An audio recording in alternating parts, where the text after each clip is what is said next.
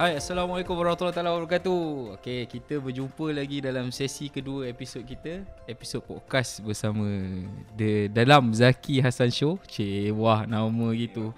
Eh, wah. Okey. Alright. So, uh, hari ni kita tak uh, aku tak keseorangan. Hari ni aku ada partner aku sini, okey. Siapa partner aku tu? Ha, dia orang yang orang kata bukan calang-calang punya orang, okey. So dia one of my buddies lah yang ada dekat dalam uh, industri yang aku buat sekarang ni. Okay. So uh, nama aku just brief sikit lah eh. Uh, sa- aku punya speaker ni nama dia Arif Faizal. So dia ada nama nama glamour dia lah eh. So nama glamour dia uh, Mak Rock. Uh, so Encik Mak Rock kita kita punya speaker pada hari ni. Okay. Uh, so Mak Rock Ya, saya. Ah, so ramai yang nak tahu ni. Cik, ramai nak tahu pada baru second episode tu. so, boleh explain sikit siapa Mak Rock sebenarnya ni? Ha, cuba cerita Apa sikit. Mak Rock eh? Uh, itulah Mak Rock ni nama sebenar macam Zaki cakap tadi lah. Uh, sebelum tu Assalamualaikum warahmatullahi wabarakatuh. Ha, terima kasih Cik Zaki Hasan uh, menjemput saya untuk bersama-sama dalam podcast podcast ni kan. Ha. So uh, Alhamdulillah uh, orang jemput ni kita bagi komitmen lah itu yang penting lah eh. So Mak Rock siapa Mak Rock? Saya ni nama sebenar Arif Faizal Abu Bakar, nama diberilah eh. So Mak Rock ni mungkin nama mesra lah. Ha, dapat nama Mak Rock ni masa di UTM. Uh, saya uh, Alhamdulillah dah mencapai umur 44 ha, Kenapa saya cakap macam tu ha, Sebab kalau you muda lagi You tak tahu lagi boleh sampai ke tidak 44 tu kan ha, Tapi uh, itulah dia ha, bersama, uh, bersama Zaki ni Untuk uh, saya berkongsi sedikit lah Ilmu lebih kurang ha, InsyaAllah yang terbaik Itulah tu. So, macam yang aku pernah bagi tu masa introduction tu eh. So, basically akan ada bermacam-macam info yang akan aku sharekan. Okay. Uh, so, hari ini topik kita dengan uh, Abang Mak Rock kita ni eh. Okay. Tajuk dia hari ni adalah Kenapa Takaful. Ha, so, jangan rasa topik ni berat. Topik ni santai-santai je. So, dia tak ada berat pun. Okay. Sebab kita nak beritahu kat orang Muhammad Rock. Okay. So Okay. kita nak beritahu kat orang yang mana uh, kadang ada orang dekat luar sana tak ramai lagi yang tahu apa tu takaful dan juga ada yang masih tak tak tahu beza lagi apa itu takaful dan juga apa itu insurance apa semua tu kan. Okay. So uh, basically lah eh ten- Okay. uh, Abang Mak Rock apa sebenarnya takaful ni? Okey. Ha. Uh, Takaful dan insurance ni lah eh. takaful dan insurans eh. So uh, uh, ini ini bukan ini bukan uh, it's not a fact tapi uh, sebab bila kita cakap insurans dan takaful ni berkaitan fact orang uh, orang tidak mudah memahaminya. Uh, so I think better I I orang kata apa saya saya kongsikan dalam layman term ataupun bahasa pasarnya kan. Uh, kalau we nak comparekan takaful dan insurans ni senang cerita bagaimana kita nak uh, menguruskan risiko.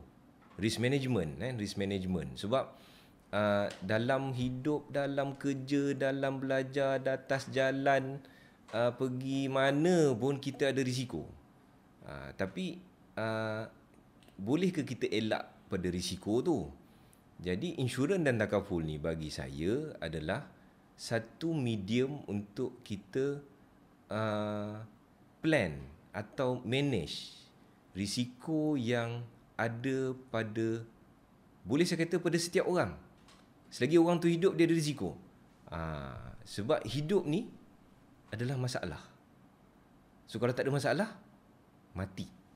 Ha, tu bila mati tu masalah lain pula lah kan. Ha, macam tu lebih kurang lah. Ha. Betul betul betul betul. So uh, itu daripada segi konsep lah eh. kita boleh kata itu adalah konsep uh, konsep takaful dan insurance okey. Hmm. Tapi orang orang kat luar ni dia nak tahu tau apa actually makna sebenar takaful dan insurance ni. Alright, Ah. alright. Okay. So dari segi uh, uh, saya saya sampaikan dari segi fakta yang mudah faham. Eh? Yes betul. Uh, saya comparekan dua dua antara insu- insurans dan takaful. Nombor satu of course konvensional dan syariah. Yes. Nombor dua dia, uh, insurans adalah uh, transfer risk. Takaful adalah sharing risk. Makna satu kita pindahkan risiko, satu kita kongsi risiko. Okay. Okey.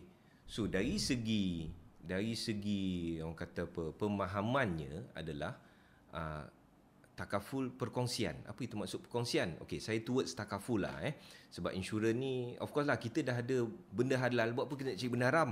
Ah, kalau dah kau dah kahwin, jangan lagi buat maksiat. Ah, macam tu lebih kurang right eh. So so benda benda berkaitan dengan takaful ni adalah uh, satu satu uh, nak kata apa eh cipta ataupun ataupun satu plan yang telah dibuat oleh yang berwajib uh, paling mudah saya sebut kat sini adalah bank negara yang dah memikirkan uh, what is insurance for muslim yang Okay. syariah compliant yang halal so secara amnya kalau nak senang faham lah tak payah fikir jauh-jauh senang faham ni sebenarnya takaful ni sama macam khairat kematian Okay. yang you participate di masjid-masjid daerah you.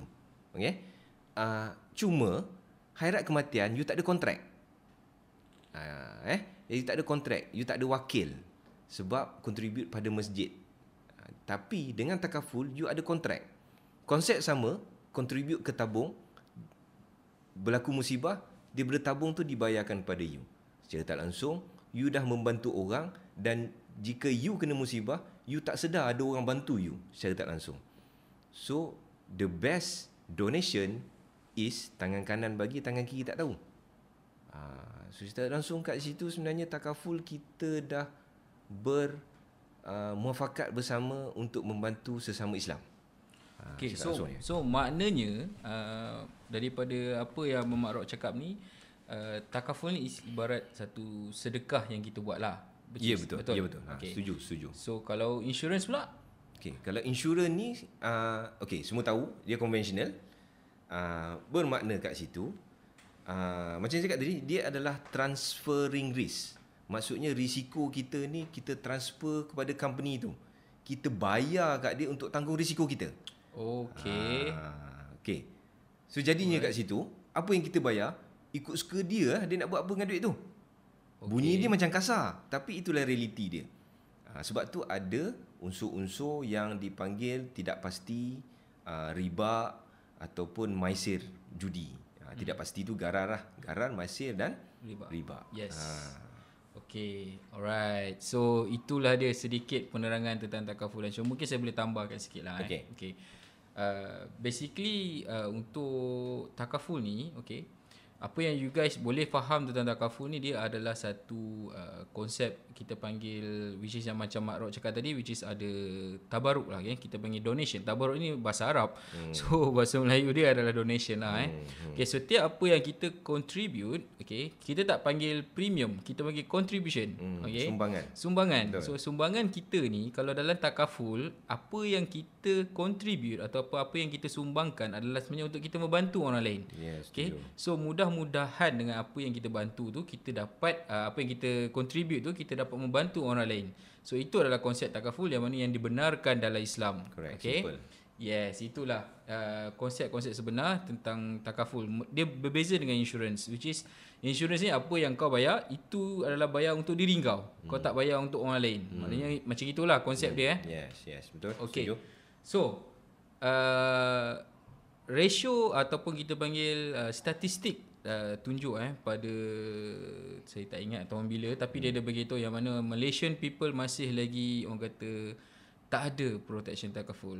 Okay. So ratio uh, last yang saya baca bang eh. So Okay. dia tunjuk dia kata 43%. Hmm. Okay. Malaysian people eh masih lagi belum ada protection. Hmm. Alright. Ah so ada lagi balance 55% di mana orang dalam Malaysia ni yang belum ada lagi ada protection. Ah, So you guys uh, boleh uh, dengan penjelasan daripada kita orang pada hari ini. So mungkin akan ada sedikit ilmu yang kita sampaikan.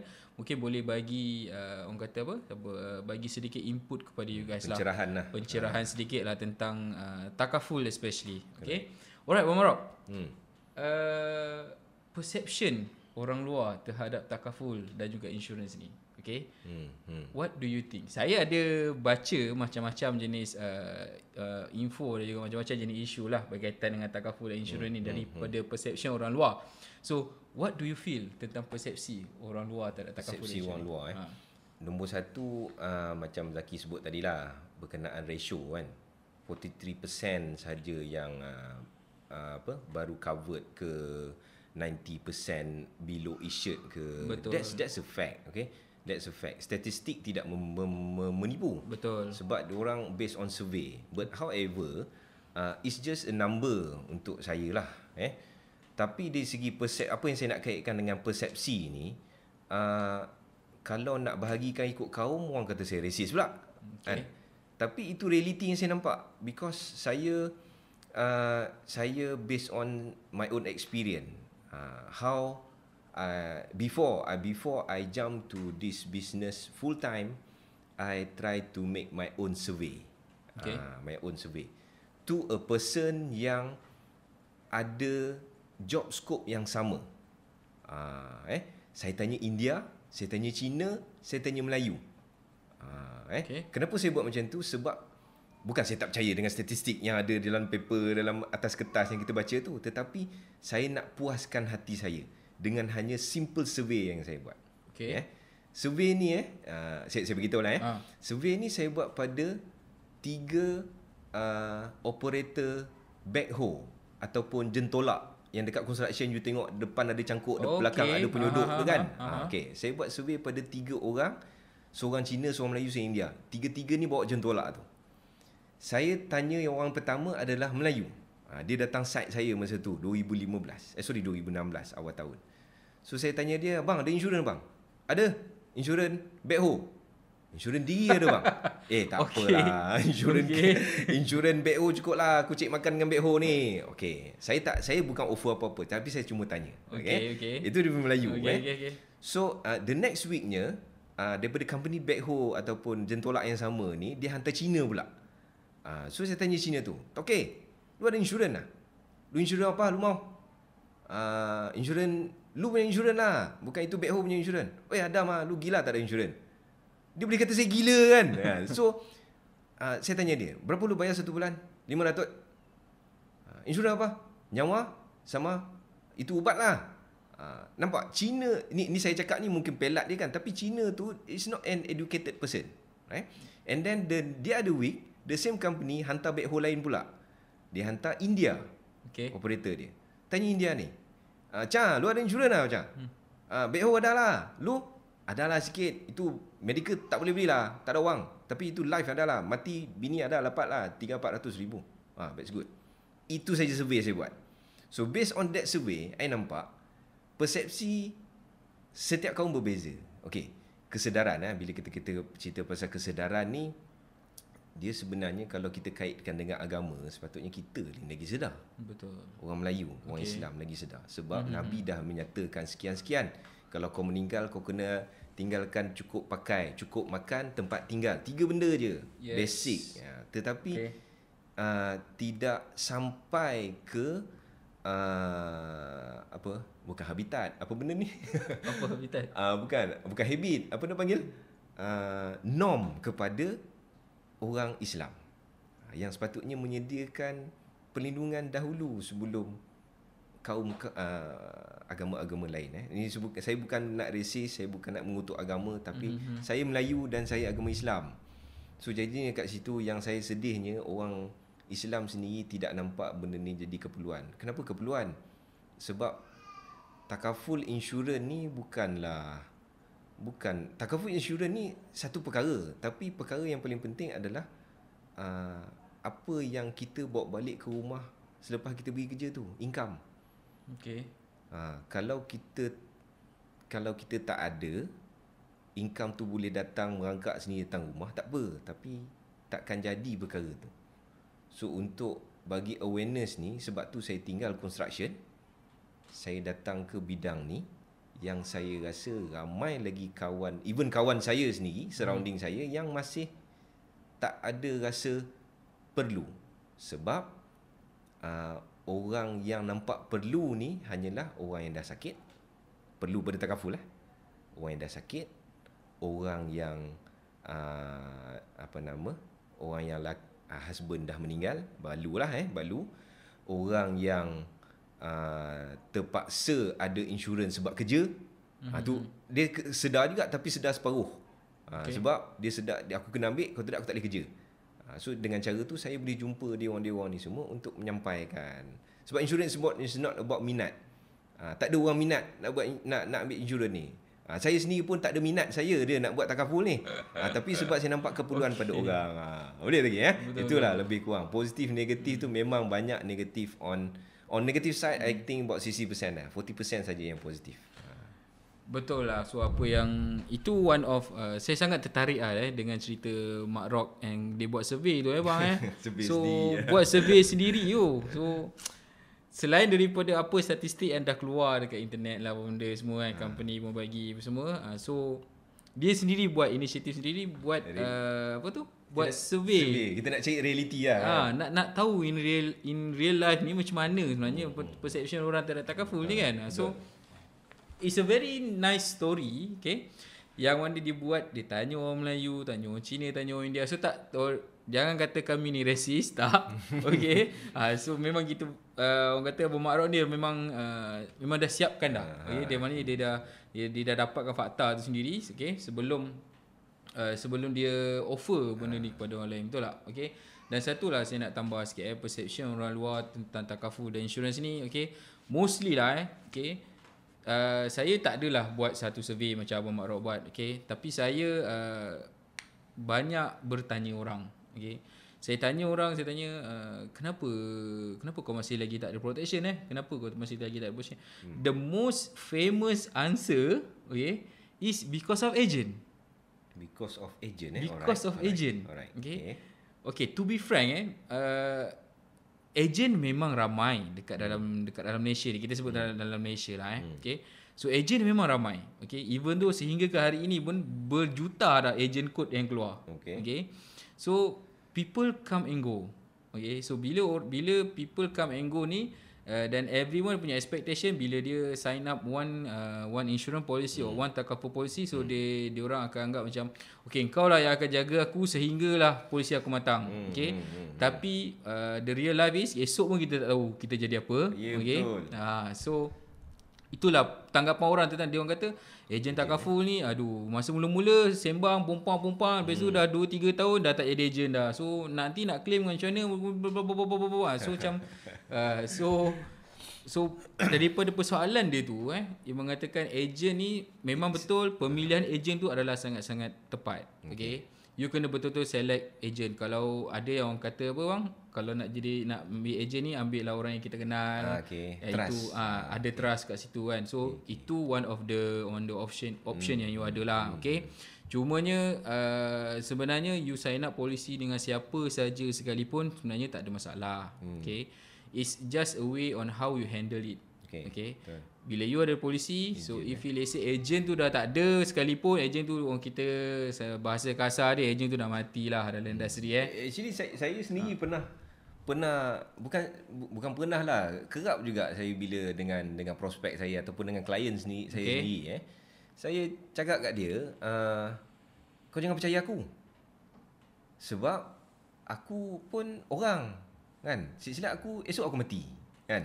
So uh, yang penting aku sampaikan pada engkau uh, perkara yang fact yang uh, senang cerita kita tak agent ni tak boleh misleading lah betul. eh? Sebab apa uh, tujuan kita balik pada nawaitu lah nawaitu kita buat hmm. benda ni to be an agent ni adalah untuk menolong orang menyediakan pertolongan betul sebab takaful tu sendiri adalah tolong menolong betul okay. so jadinya dan takaful agent ni sendiri sebab itulah okey eh takaful agent ni agent ni hanya istilah antara uh, ni ini pendapat saya eh. Mm-hmm. Uh, mungkin ada orang tak suka kata-kata ni tapi ini pendapat saya.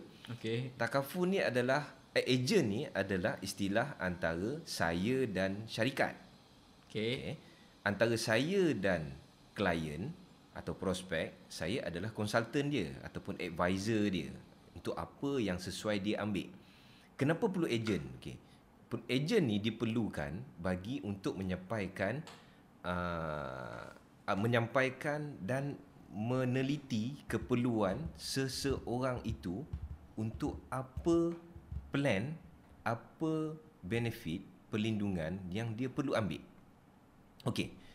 Sebab itu juga bank negara ada menetapkan KPI kepada ejen. Okey, untuk pengetahuan uh, I think Zaki pun tahu, hmm. uh, setiap ejen di Malaysia ni perlu memenuhi KPI yang ditetapkan oleh bank negara ada lima kriteria dia. Saya tak terangkanlah kriteria hmm. tu kan. Betul. You all pun tak nak tahu kan. so, uh, kenapa ditetapkan? Because dia nak ejen ni ada etika. Yes. Because dia nak ejen ni bukan sekadar nak buat duit. Dia nak jadikan ejen ni yang berkualiti. That is uh, buat kerja yang not misleading. Bermaksud kat situ Uh, sebab macam saya cakap tadi lah Ejen ni pun manusia Dia bukannya uh, Robot tak Takkan mati Takkan sakit Takkan dilanggar. Uh, 3D tadi kan. Mm-hmm. Death, disability, uh, disease tu kan. Dia pun akan hadap benda tu. So bila berlaku benda ni uh, Katakanlah Saya ejen Zaki. Zaki sign dengan saya hari ni Hari ni submit Bayar Approve Dah jalan polisi. Tiba esok saya Dilanggar Accident Mati. Kan? Jadi saya dah tak boleh serve dia. Dan automatic uh, Zaki akan diserve oleh uh, manager saya. Okay. okay eh. So secara tak langsung Zaki even dia tak dapat jumpa manager saya, dia boleh terus dengan company. Sebab the contract is between Zaki dan company. Betul. Contract tu bukan between Zaki, saya dan company. Betul. Saya ni hanyalah perantaraan. Yes. But however, however, of course lah macam Zaki tak tadi, better you cari agent yang you kenal dan you trust so that you will get the right ataupun the firm uh, information term dan uh, needs you meet the plan yang you ambil. Hmm. Uh, itu pendapat so, saya. So, iyalah betul lah tu. Uh, sebelum saya jelaskan poin tu Abang Marok dah cerita dah. So maknanya Abang Marok ni dia memang ada telipat. Dia memang dah tahu dah. telepati. Ha, ada telepati. Dia dah tahu dah apa yang saya nak cakap kan. So basically itulah guys. Okay. Maknanya agent ni dia adalah perantara. Okay. Uh, dan kita perantara dan kita ada bagi you contract. Okay. Contract between seorang klien, seorang pelanggan dan juga dengan syarikat. Okay. Dengan syarikat uh, insurance. Okay. So if you let's say lah eh, na'udzubillah min zalik okay yeah, yeah, Marok okay na'udzubillah min zalik future kita dah kita pergi dulu daripada hmm, seorang hmm, customer hmm, kita okay hmm. so you boleh ada pilihan untuk terus uh, liaise terus dengan company ataupun you boleh terus liaise dengan siapa yang dah di assign yes, kepada betul, you on the next betul. things uh, okay uh, uh. alright so itu one thing lah correct, okay correct. perception orang terhadap uh, takaful tapi you guys tak perlu nak takut hmm. okay ramai dia agent kat luar sana so you guys boleh reach out dia orang okay Uh, then mungkin information yang kita bagi ni so mungkin boleh saya saya, saya, saya nak tambah sikit lah. Ha, sila, sila, sila. Selain daripada mati sebut tadi tu kan. Ha. Mungkin dia kasar sangat lah kan. Eh. Tak ada ejen yang kena terminate. Okay uh, betul. So bila kena terminate dia sama kat situation dia. Uh, klien tu punya polisi akan bring bring bring back to the manager. Okay. Hmm. Kenapa saya nak sentuh perkara ni? Sebab kenapa dia terkena terminate? Because dia tak berkualiti. Yeah. Uh, because dia tak meet the KPI, eh, dia kena terminate, alright? Eh? So dekat situ sebenarnya, uh, client ataupun the certificate policy owner ni tak perlu terminate plan dia. Uh, sebab macam saya cakap tadi, lah, agent ni hanya perantaraan. Your contract is with the company. Kalau you terminate, yang ramai di luar sana tak nampak tentang uh, tempoh menunggu dalam sesuatu sertifikat yang diambil. Betul. Uh, so most client dia hanya nampak the benefit. Dia tak nampak the term yang ditetapkan dalam takaful.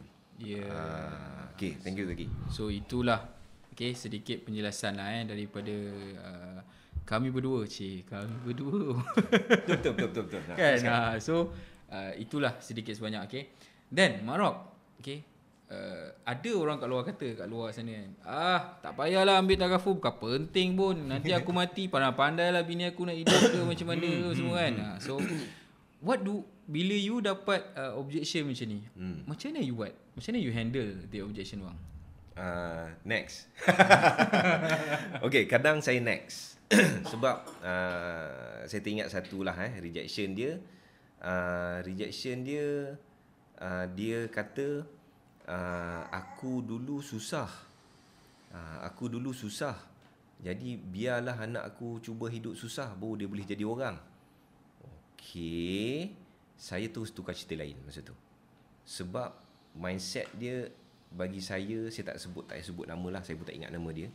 Tapi mindset dia bagi saya uh, dia tak nak legacy dia bermula dengan kemudahan.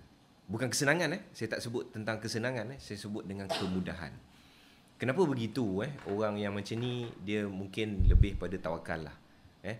Tapi saya rasa zaman Nabi pun ada satu cerita ni.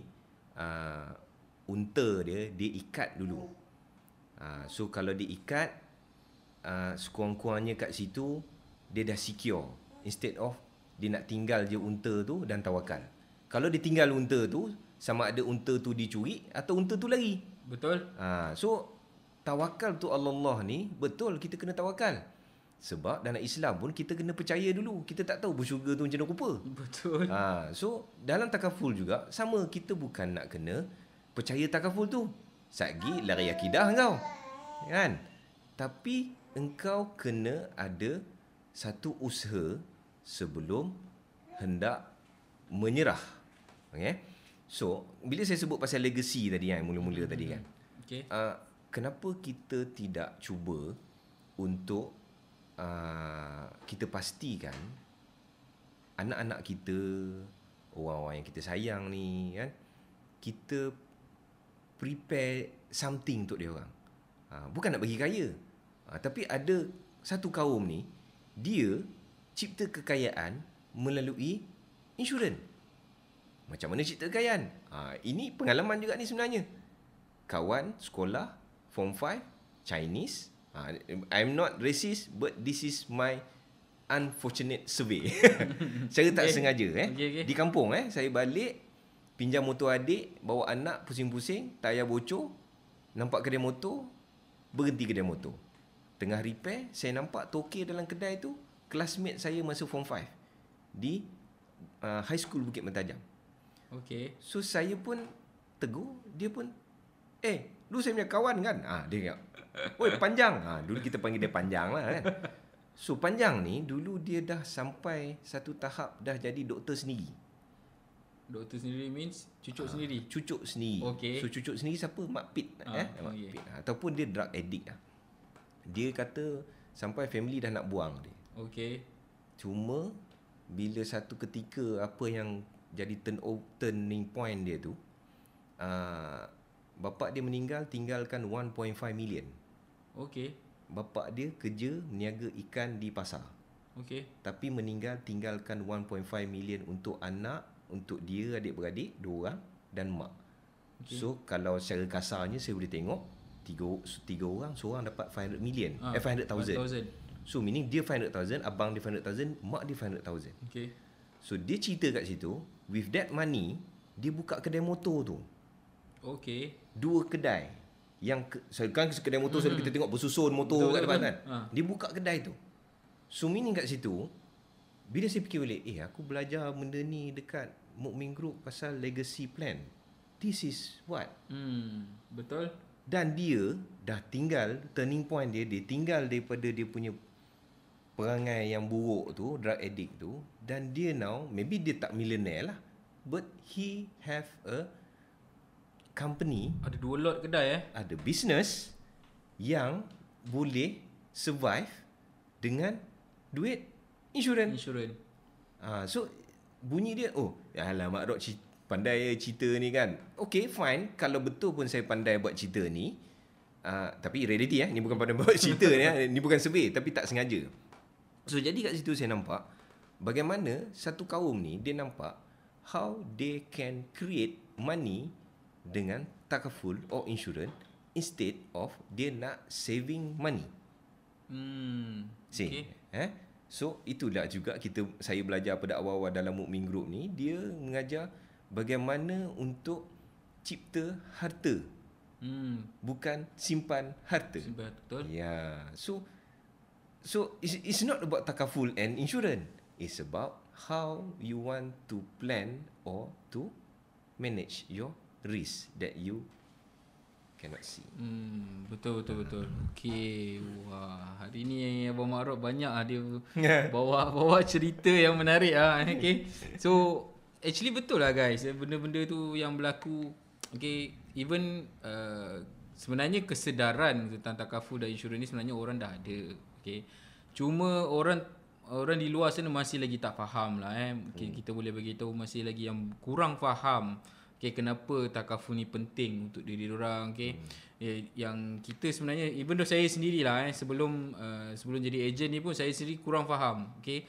Saya ambil protection pun sebab orang lain ambil Itu je hmm. Tak ada orang kata Eh kau ambil, kau ambil apa ni Insurans eh, Aku pun nak ambil lah Kadang ha. ada yang dah faham Tapi tak nak faham ha. okay. ha, Tapi pucuk pangkal dia risiko lah guys eh. Dan Sejuk. juga ha, Abang Makruf bagi tu tadi Berkaitan dengan legacy Yes it's true okay. Even though dekat dalam takaful juga okay when uh, bila kita pencarun takaful dan nauzubillah min zalik kita meninggal dunia so kita dah sebenarnya dah createkan satu legacy uh, harta kepada hmm. next of kin hmm. kita lah kepada hmm. waris kita correct betul tak bang betul betul okay right so the next question bang hmm. wah ni saya ternampak satu twitter ada, ada, ada orang tweet lah pasal benda ni eh dia kata Harimau mati tinggalkan belang. Manusia mati tinggalkan dot dot dot dot dot dot. Hutang.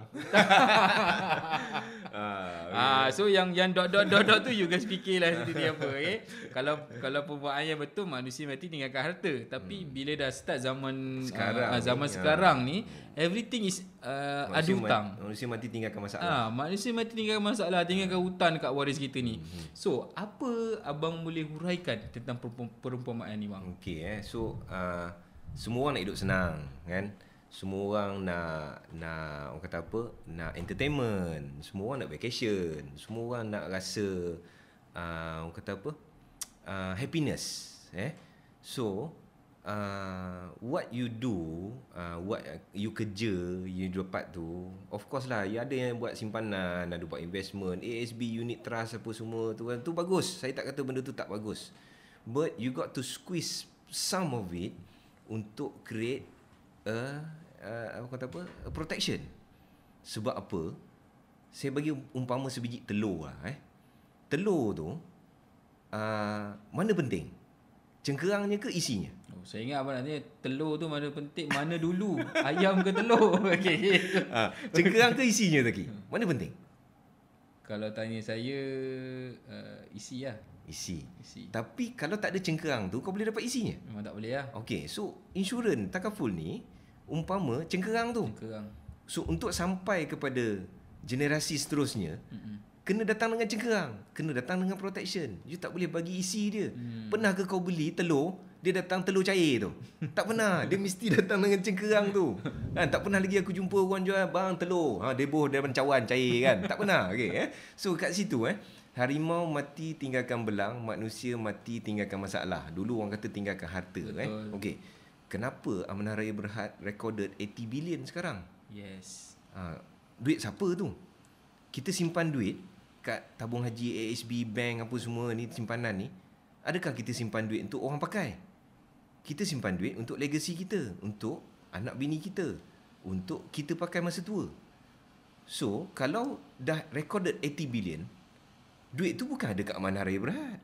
Duit tu rekod je kat mana Raya Berhad. So duit tu ada kat mana lagi? Duit tu ada kat bank. Dekat bank. Duit tu ada kat tabung haji. Betul. Duit tu ada dekat unit trust. Duit tu ada dekat whatever investment yang hmm. you buat. So at last siapa pakai? Bukan anak bini you, bukan you punya legacy, tapi orang lain yang pakai. Bank pakai buat apa? Buat bayar gaji staff dia. Betul tak? Betul. Ah, uh, because kat situ kita tak ada plan kita tidak ada cengkerang protection yang saya cakap tadi tu sebab dalam asas kewangan ni basic dia dia minta 5 to 10% je for you to do the protection mm-hmm. lain kau nak belanja ikut suka kau lah kan but prepare for it first because nak simpan 100 ribu bukan senang tapi Betul. nak create 100,000 come to me I see. Ha, ataupun go to Zaki lah kan. Ha. janganlah, janganlah pergi pada kita dua je. Ramai ejen kat luar je kat luar sana. Kita buka betul, peluang betul. lah. Ha, eh. Kita buka peluang. okay. Betul, betul. So betul lah eh. Yang Mak Rod cakap tu betul. Kita sebenarnya uh, tak ada protection tu. Okay. Kalau lah orang tu jual macam saya, saya petik sikit lah eh. Kalau lah orang tu jual telur cair tu pun Ha. Dia tetap akan letak dekat dalam bekas Bekas, bekas. tu nak Ah, protect protect benda juga, tu. betul, setuju, Ah, setuju. So takkan dia Ah. nak bagi kau telur kuning Ah, je kan dia tabur je kat Ah, kau kan. Tak mungkin So itulah dia okay, Konsep yang kata protection tu sebenar-benarnya eh. Hmm, Setuju, okay. setuju. Alright So mungkin lah ada yang nak tahu lah bang eh okay. Apa tu amanah raya Abang petik amanah raya tadi Ah. Oh, kan okey. ha, Amanah raya ni apa sebenarnya Amanah Raya Berhad eh.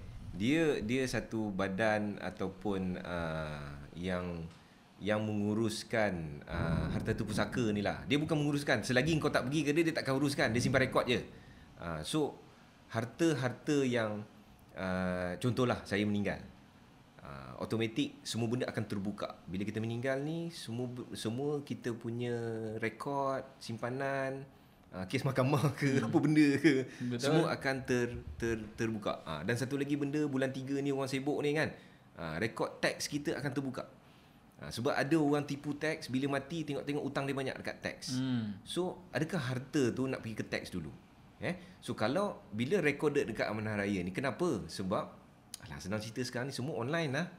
kan? Okay, betul. Kau cocok IC boleh tahulah segala benda pasal kau kan. Ha, So, dekat situ, Amanah Raya ni, dia bukanlah satu orang yang memegang kita punya duit ni semua. Tapi dia uh, satu agensi uh, badan berkanun eh, hmm. tak silap saya eh Betul betul yang menguruskan uh, atau uh, tempat untuk kita menguruskan uh, harta pusaka. Harta pusaka. Uh, secara secara detailnya saya pun tak sebab kalau saya pandai pasal Amanah Raya saya kerja kat Amanah Raya kan. so sebab saya jadi ejen ni saya kena tahu serba sedikit. Uh, so that uh, ketahuilah semua satu jika berlaku apa-apa pastikan orang yang bertanggungjawab untuk menguruskan harta kita tu uh, that's the best place lah untuk kita pergi mulakan pengurusan tu. Hmm. Uh, dan later dia akan bagi advice kita lah macam mana nak uruskan, you kena pergi mana uh, pejabat tanah, you kena pergi tabung haji, you kena pergi EPF semua semua ni. Uh, hmm. so kena fulfill all the needs barulah harta tu boleh diuruskan. Betul. Kalau tidak itu dah jadi kita akan jadi sebahagian harta kita akan jadi sebahagian daripada 80 bilion yang ada dalam tu. Betul. So konsep dia yang paling mudah dia simple lah guys eh. Okay. Bila kita mati je kita ni, semua harta kita yang kita ada ni semua akan uh, akan dibekukan dulu sebelum diagih-agihkan lah. Ya betul. Okay, so itu itu cerita lain lah eh. Nak cerita pasal benda tu panjang pula. Ah kan. panjang panjang. Panjang lah cerita benda ni. So senang cerita kau set je appointment dengan aku dengan Muhammad Rock. InsyaAllah Okay. kita boleh sembang. Ah, nanti aku akan letakkan nombor telefon kita orang kat dalam Hmm. description ni nanti. Okay, nanti kau boleh tengok, kau boleh set appointment. So kita akan bagi free advice dan juga Hmm. Advice. Free uh, explanation tentang benda ni. Okay bang, kita Betul. nak go next lah bang. eh. Alright, alright, Okay. next. So sekarang ni bang, okay, Hmm. trending mati di usia muda bang. Okay. Even though saya punya sahabat-sahabat saya pun ada uh, sebaik-sebaik saya yang dah pergi dulu. Hmm. Okay. Innalillah. Innalillahi wa inna ilaihi rajiun. Okay. Yang mana saya boleh kata uh, mati tu memang tak tunggu kita lah. Betul. Okay. So uh, pada opinion abang lah eh. Hmm. Okay. Apa sebab dia orang ni mati di usia muda Mati ni? Usia muda eh. Ha. Okey eh. Uh, dekat IC kau ada tarikh mati tak lagi? Tak ada. Tak ada kan, ada tarikh lahir je kan. Mati lahir betul. So mati ni tak ada orang tahu. Hmm. Tak ada siapa pun tahu. Yang tahu Allah SWT je. Kan? Betul. So uh, jangan rasa kita muda, kita lambat mati. Jangan rasa kita tua, kita akan mati. Hmm. Sebab kita tak tahu. Silap-silap boleh sampai umur 80 100 tahun. Betul. Ha, kau tengok uh, Tun Mahathir 95 tahun dah dia tahun ni kan. Ha, dia pun tak sangka dia boleh sampai umur tu eh. Aku bukan inf- ni apa nama penyokong dia ke tapi kita respect dia dia dia punya lifestyle lah Hmm. eh. Okay. So mati di usia muda ni eh. Uh, my opinion. Aku nampak sekarang ni trend dia eh. Uh, satu yang di depan mata lah kan. Apa? Boba tea. Boba tea. Ha, boba tea, McDonald, uh, apa nama? Apa nama tu? Uh, Family Mart hmm. kan. Do you know that all the fast food yang you makan tu ada ingredient for you to get the cancer? Betul. Ha, uh, do you know that all this uh, fast food ni adalah memendekkan umur you hmm. eh? Saya tidak menyalahkan dia orang. Tapi yang perlu salah adalah diri kita. Sebab kita tidak ber orang kata apa? Uh, senang cerita tak makan secara sihat lah. Yes. Kan? Sebab saya petik balik uh, sabda Nabi lah kan. Ataupun kata-kata Nabi mungkin. Ha, nanti orang salah salah cakap pula eh. Saya kata salah cakap. Uh, makan berhenti makan sebelum kenyang. Hmm. Mahathir kata berhenti makan semasa sedap. Kenapa? Kalau kau makan lagi bila kau rasa sedap confirm kau tambah sepinggan lagi. Betul. dan ada satu kata-kata uh, perut uh, sakit ni datang pada perut. Mhm. kan? Sakit datang pada perut. Okay. jadi perut isi apa? Isi makanan. Kau yang kau makan lah kan? So jadinya sebenarnya uh, yelah mati tu ajal eh? Uh, yang tahu Allah SWT Mhm. tapi uh, macam takaful tadi lah kita merancang. So kita kena jagalah kesihatan nombor satu okay? Bila disebut mati muda satu ajal of course kita kena percaya perkara tu walaupun kita tak nampak. Tetapi because uh, tentang mati ni lebih kepada your lifestyle lah mungkin. Uh, lifestyle. Sebab ada orang muda kena darah tinggi eh kencing manis. Betul. uh, muda kena kanser kan? Uh, kanser tidak menyerang tidak mengenal umur. Uh, ni sekarang covid. Kan covid. Tak mengenal umur. Siapa pun boleh kena Betul. kau raja pun kena Betul. Ha, itu hari kita punya sultan kita kan. Mhm. Mm-hmm. Ha, apa nama yang di-Pertuan Agong kita pun kena. So tak kena orang. Jadi make sure lah kita uh, jaga kesihatan dan related to takaful ni bukannya kau dah kahwin perlu baru kau perlu ambil. Betul. Tetapi ambil semasa muda. Kenapa? Nombor satu dia kau ambil muda murah bang. Hmm. Kau ambil umur aku tak dapat 200 ke bawah. Semua 200 lebih. Kan? Okey eh. Dan kenapa perlu ambil muda? Okey. Katalah kau bujang. Belum kahwin kan? Hmm. Uh, saya belajar lagi bang, muda lagi kan. Kenapa saya perlu ambil? Aku bagi simple je. Kau belajar daripada umur kau 6 tahun sampai umur kau 22 tahun belajar, berapa tu ribu dah mak ayah kau keluar duit. Betul. Kan? Jadi kat situ uh, jadi dekat situ satu cara kita nak balas eh? Uh, it's not about money actually. Tapi mana kita nak balas. Sebab di hidup ni semua kena kita bukan hidup kerana duit tapi kita kena ada duit untuk hidup. Yes. so kalau kita meninggal awal kurang-kurangnya kita ada sedikit hibah yang kita sediakan untuk mak ayah kita. Mhm. ataupun kita sakit kita tak menyusahkan dia orang. Kita ada medical card untuk bear all the Hmm. medical cost. Macam cakap tadi lah kena cancer. Berapa cost 120 ribu Betul. kan kena kencing manis oh macam-macam kena beli ubat suplemen bagai so at least duit yang kau simpan tu for happiness let us do part on the sadness Hmm. okay Okay. alright Oh, boleh macam eh. Let us do the part on sadness eh. Okay. Alright. Uh, okay, tapi itulah realitinya guys eh. Mana trending mati di usia muda ni, yes, number one is because of uh, kita punya cara pemakanan kita lah eh. Okay. So macam mana Tun Mahathir tu boleh sustain hingga sekarang dia ada makan makanan yang makanan yang berhasiat okay dia dia very selektif tentang dia punya pemakanan benda semua tu kan dan ada mungkin ada orang orang kat luar sana banyak dia kata nak makan makanan sihat semuanya mahal lah benda semua guys simple je. Nak beli makanan sihat ni tak semestinya kau kena pergi Jaya Grocer.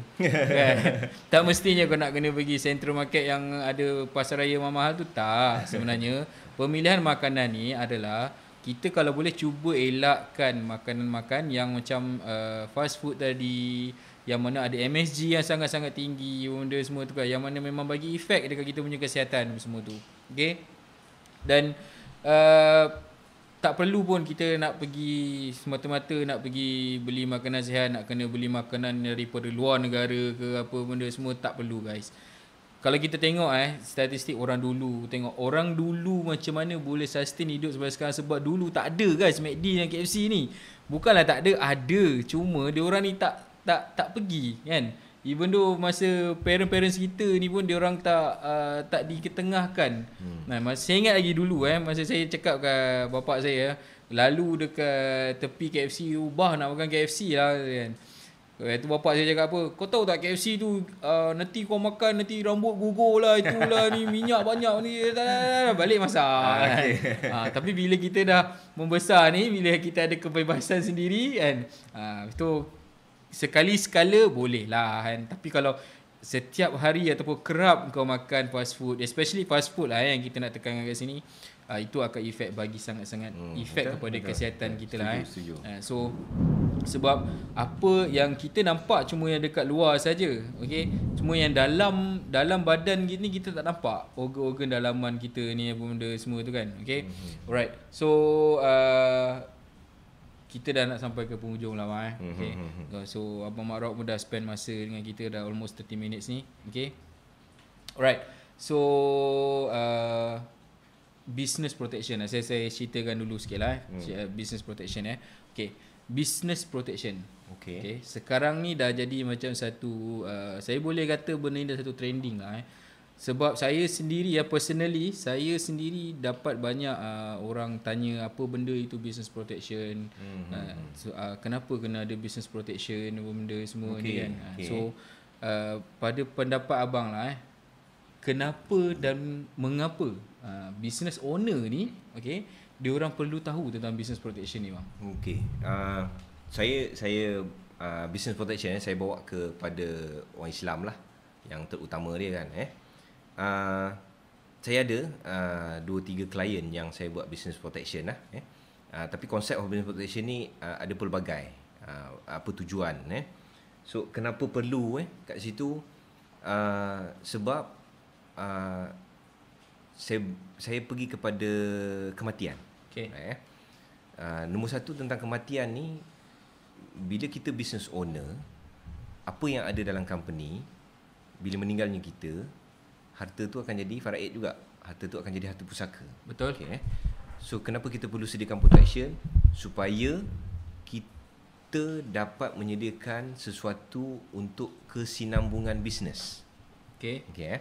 Sebagai contoh saya bagi satu klien saya ini saya offer dia business protection in term of konsep hibah. Okay. okay. Dia sole director dalam company. Jadi kalau dia tak ada, siapa nak sign check? Okay. Simple kan? Okay. Kalau dia tak ada, dia meninggal, siapa nak sign check? So okay. bermakna duit company tak boleh bergerak. Boleh masuk hmm. tapi tak boleh keluar. Tapi tak keluar. Ha, Betul. Okay. So macam mana company nak nak drive? Macam mana company tu nak run, right? And then uh, nombor satu, macam mana company nak run? Bagaimana nak bagi uh, apa nama gaji pada staff? Mm-hmm. Staff ada anak bini, ada tanggungan. Jadi saya terangkan dekat dia how you going to bagaimana you nak manage the risk on you for the company. Okay. Uh, eh. So apa yang saya buat kat dia, uh, your wife tak tahu apa yang you buat. Your wife boleh ke manage macam mana you manage? Okay. So dia kata tak boleh. So macam mana rip? Okay. Uh, nak buat key man protection ke? Nak buat hibah ke? Apa yang sesuai? So saya bagi idea towards hibah. Okay. So company dah lama. Company is about I think the company is about 14 years lah eh. Jadi uh, wife dia pun kenal Seorang dua staff yang Dah lama dalam tu Yang dah, dah jadi boleh kata super senior dalam company. So why don't you prepare Hibah For your wife At least 1 million? Kalau You meninggal Wife you Akan dapat Because dia dah ada hibah untuk family. Mm-hmm. So ini saya cadangkan hibah untuk company. Untuk company. So 1 million tu akan dapat pada wife dia. Wife dia boleh guna that 1 million untuk dia uh, run the company sebelum nak menguruskan harta company ataupun duit di dalam company. Yeah, asset company. Uh, asset company tu yes. tadi eh. Duit Yalah of course bila bila sebab company ni construction company lah eh. okay. eh. So bila nak run business, run apa nama project dia need money. Sebab kau nak duit Nak buat hmm. kerja. Ah, Semua betul, benda betul, tu kan. betul. Senang cerita apa benda pun nak duit lah. Masuk jamban pun kena bayar sekarang kan. So macam mana nak run company okay. Kalau duit tak boleh keluar daripada company? So dekat situ Saya cadang kat dia Wife boleh ada this cash Untuk run Maybe for a while. Six hmm. month One year. So at least After on uh, uh, uh, Simultaneously And that time Wife dia boleh appoint somebody Untuk menguruskan harta dia tadi. Okay. Uh, So dengan itu Secara tak langsung Business dia boleh run ramai yang boleh terselamat di situ. Terselamat dari segi untuk terus survive. Siapa? Oh. Dia punya wife sendiri. Company run. Wife boleh dapat income from the company. Okay. Number two, uh, duit tu dia boleh guna untuk menguruskan harta tadi, menguruskan aset company tadi dan nombor three, duit tu juga dia boleh guna untuk beri gaji kepada staff dia yang Yelah nak bayar gaji staff daripada duit company tak boleh keluar, boleh guna duit tu. Dan nombor yang yang keempatnya, duit tu dia boleh gunakan untuk appoint someone dalam company yang know the company punya uh, apa nama uh, In and business out, ha. in and out business company ni untuk run before mungkin wife dia nak take over. Ah, okay. So kalau bukan pun the best solution, I think I have prepared something for him instead of wife dia jam nak buat Yelah. ha, nanti staff pergi serang rumah ke kak puan kami nak ni datuk datin kami nak gaji ni kan so instead of jadi keadaan yang buruk you, you imagine lah husband meninggal staff mengamuk minta gaji dengan dia Mhm. stres silat dengan dia pun gol Betul. Ha, meninggal lah kan eh? So instead of benda tu begin be, uh, uh, being worse, being worse, so I've done my part untuk prepare something pada dia. Mhm. Uh, so kat situ kenapa penting protection business ni? Simple. You are the owner, you akan sign check. Tak payah fikir jauh lah.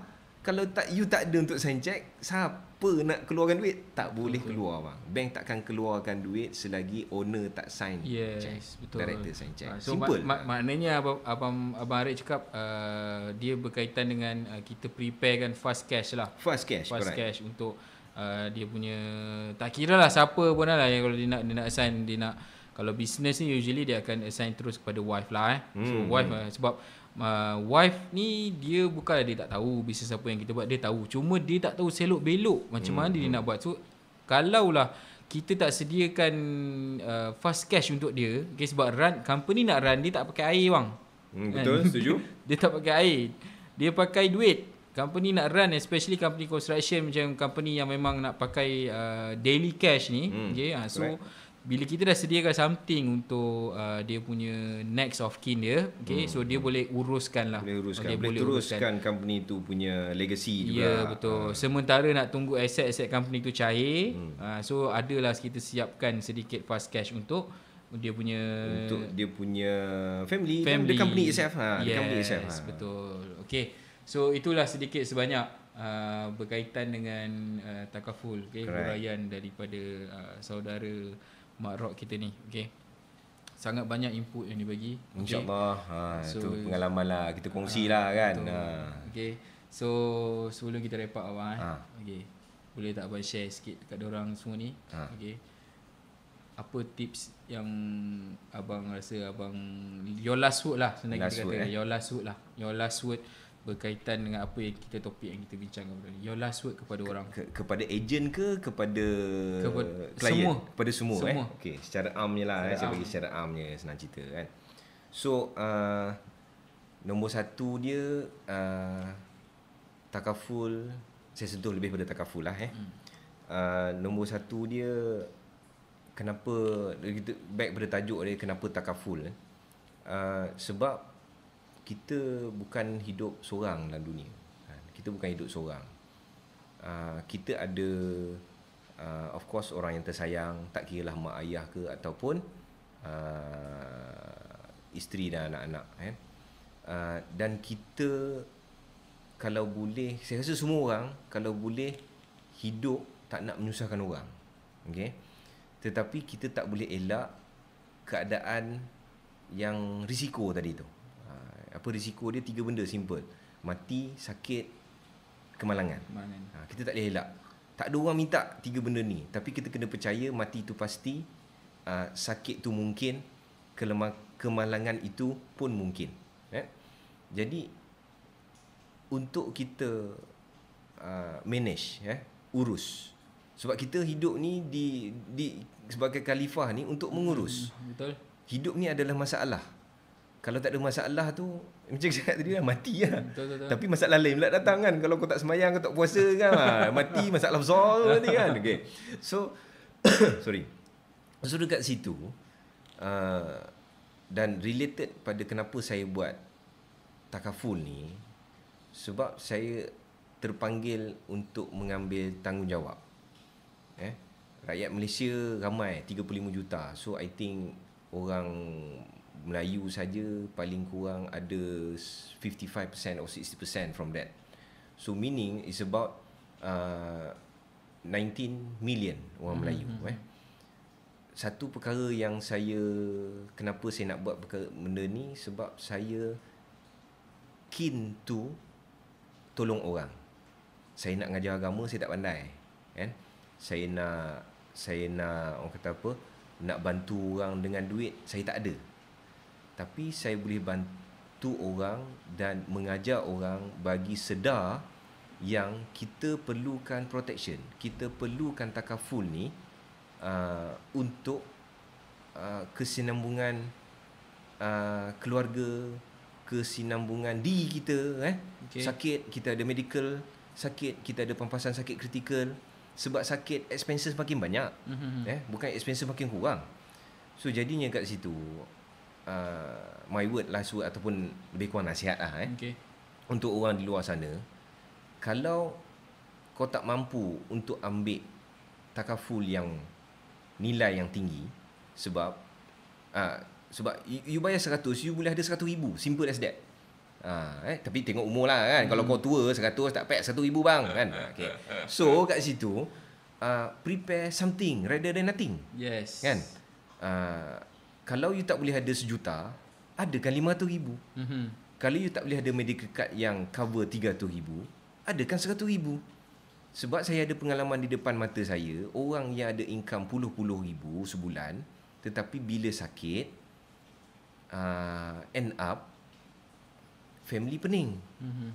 Masa sihat, masa boleh kerja, semua orang suka, semua orang nak kita. Betul. Tapi bila berlaku perkara musibah pada kita ni, kau rasa ramai ke orang yang nak datang hulu? Hulu duit lah senang cerita. Kan? RM50 bang. RM50. Sekali lah dia bagi. Kalau dia bagi tiap-tiap bulan RM5,000, kan ada orang yang kata, oh kau ni nak canon bini dia ni kan? Bukan apa ni kan? Ha, kan? Ataupun kat situ, uh, instead of kita menyusahkan orang benda yang kita tidak pasti orang boleh bantu why don't kita buat satu yang kita boleh pasti boleh dapat? Ya yeah, betul. Uh, so saya harap apa yang saya kongsi ini memberi sedikit uh, pencerahan ataupun pemahaman yang mudah. Uh, bukan kita nak bergantung pada takaful. Ya. Yeah. tetapi kita boleh ikhtiar sebelum kita nak tawakal tu Allah yang wajib. Tawakal tu wajib kan? Mm-hmm. kita tak boleh tak tawakal tapi uh, duit. Kita sebut pasal duit kan? Duit duit duit duit mm. duit tadi kan? Yeah, yeah. apa maksud duit? Uh, last eh? Apa maksud duit? D tu doa. U tu usaha. Mm-hmm. I tu istiqomah. Last baru kita tawakal. Okey. Uh, okey lagi eh? Right. so saya rasa apa yang saya kongsi petang ni Uh, ini ini tak ada skrip ni tau. Ini ini ini daripada daripada hati nurani saya. So semoga dapat memberi uh, yang baik datang daripada Allah, yang kurang tu adalah diri saya. Semoga memberi manfaat kepada semua lah. Alright. So begitulah guys. Okay. Kok mana cara sekalipun okay, macam Abang Marok cakap tadi, last sekali yang kita kena pegang adalah DUIT lah. Okay. Bukan duit fizikal tapi doa, usaha, istiqamah dan tawakal. Okay. Apa saja cara kita buat, kita kena tawakal dan juga kita kena ada usaha dulu. Okay. Kok mana cari, kok mana cara sekalipun, kena ada usaha dulu dan baru kita boleh. Kita boleh baru kita boleh tawakal. Okay. Alright. So, itu sajalah eh. Itu saja kita punya sesi pada hari ini. Okay. So aku ucapkan terima kasih kepada korang yang dengar sampai habis. Mudah-mudahan ada sedikit info dan juga ada sedikit input yang disampaikan kepada kami kepada kalian kat luar sana. Okay. So uh, so sorry sebelum tu uh, sebelum aku end up kan kita punya sesi pada hari ini actually kita punya uh, session kita hari ini disponsor. Wah, ada seorang sponsor lah bang pada kita punya sesi hari ini disponsor oleh Dendeng Warisan Bugis. Ha, so dendeng dia, dia macam ni lah bang eh. Ha. Saya tahu den, saya tak tahu dendeng ni apa. Okay. Saya, saya just tahu daging dendeng ni mungkin rendang lah kot kan. Okay. Yeah, so first time makan makan dendeng ni kan. So bila makan dendeng ni, saya cakap apa hal daging ni warna hitam ni okay. kan. Gelap okay. daging ni kan. Sekali masuk mulut, bye sedap bang. Sa- Daging dinding, eh? Daging dinding. Ni memang sedap. Saya saya saya memang uh, beritahu daging dinding warisan Bugis ni sedap dan you guys boleh uh, recommended lah daging daging dinding ni kan. So pada yang first time macam aku baru try daging dinding ni memang rasa sangat-sangat sedap. Okay. So you guys boleh contact nanti aku akan letakkan juga uh, contact number uh, untuk korang cari daging daging dinding ni. Okay. So itu saja kita punya sesi pada hari ini. Alright, Terima, terima kasih. Saya ucapkan kepada kasih, Encik Arif Faizal. Okay. So uh, stay tune pada kita punya sesi uh, next session kita. Alright. So sampai kita ketemu lagi. Assalamualaikum warahmatullahi wabarakatuh.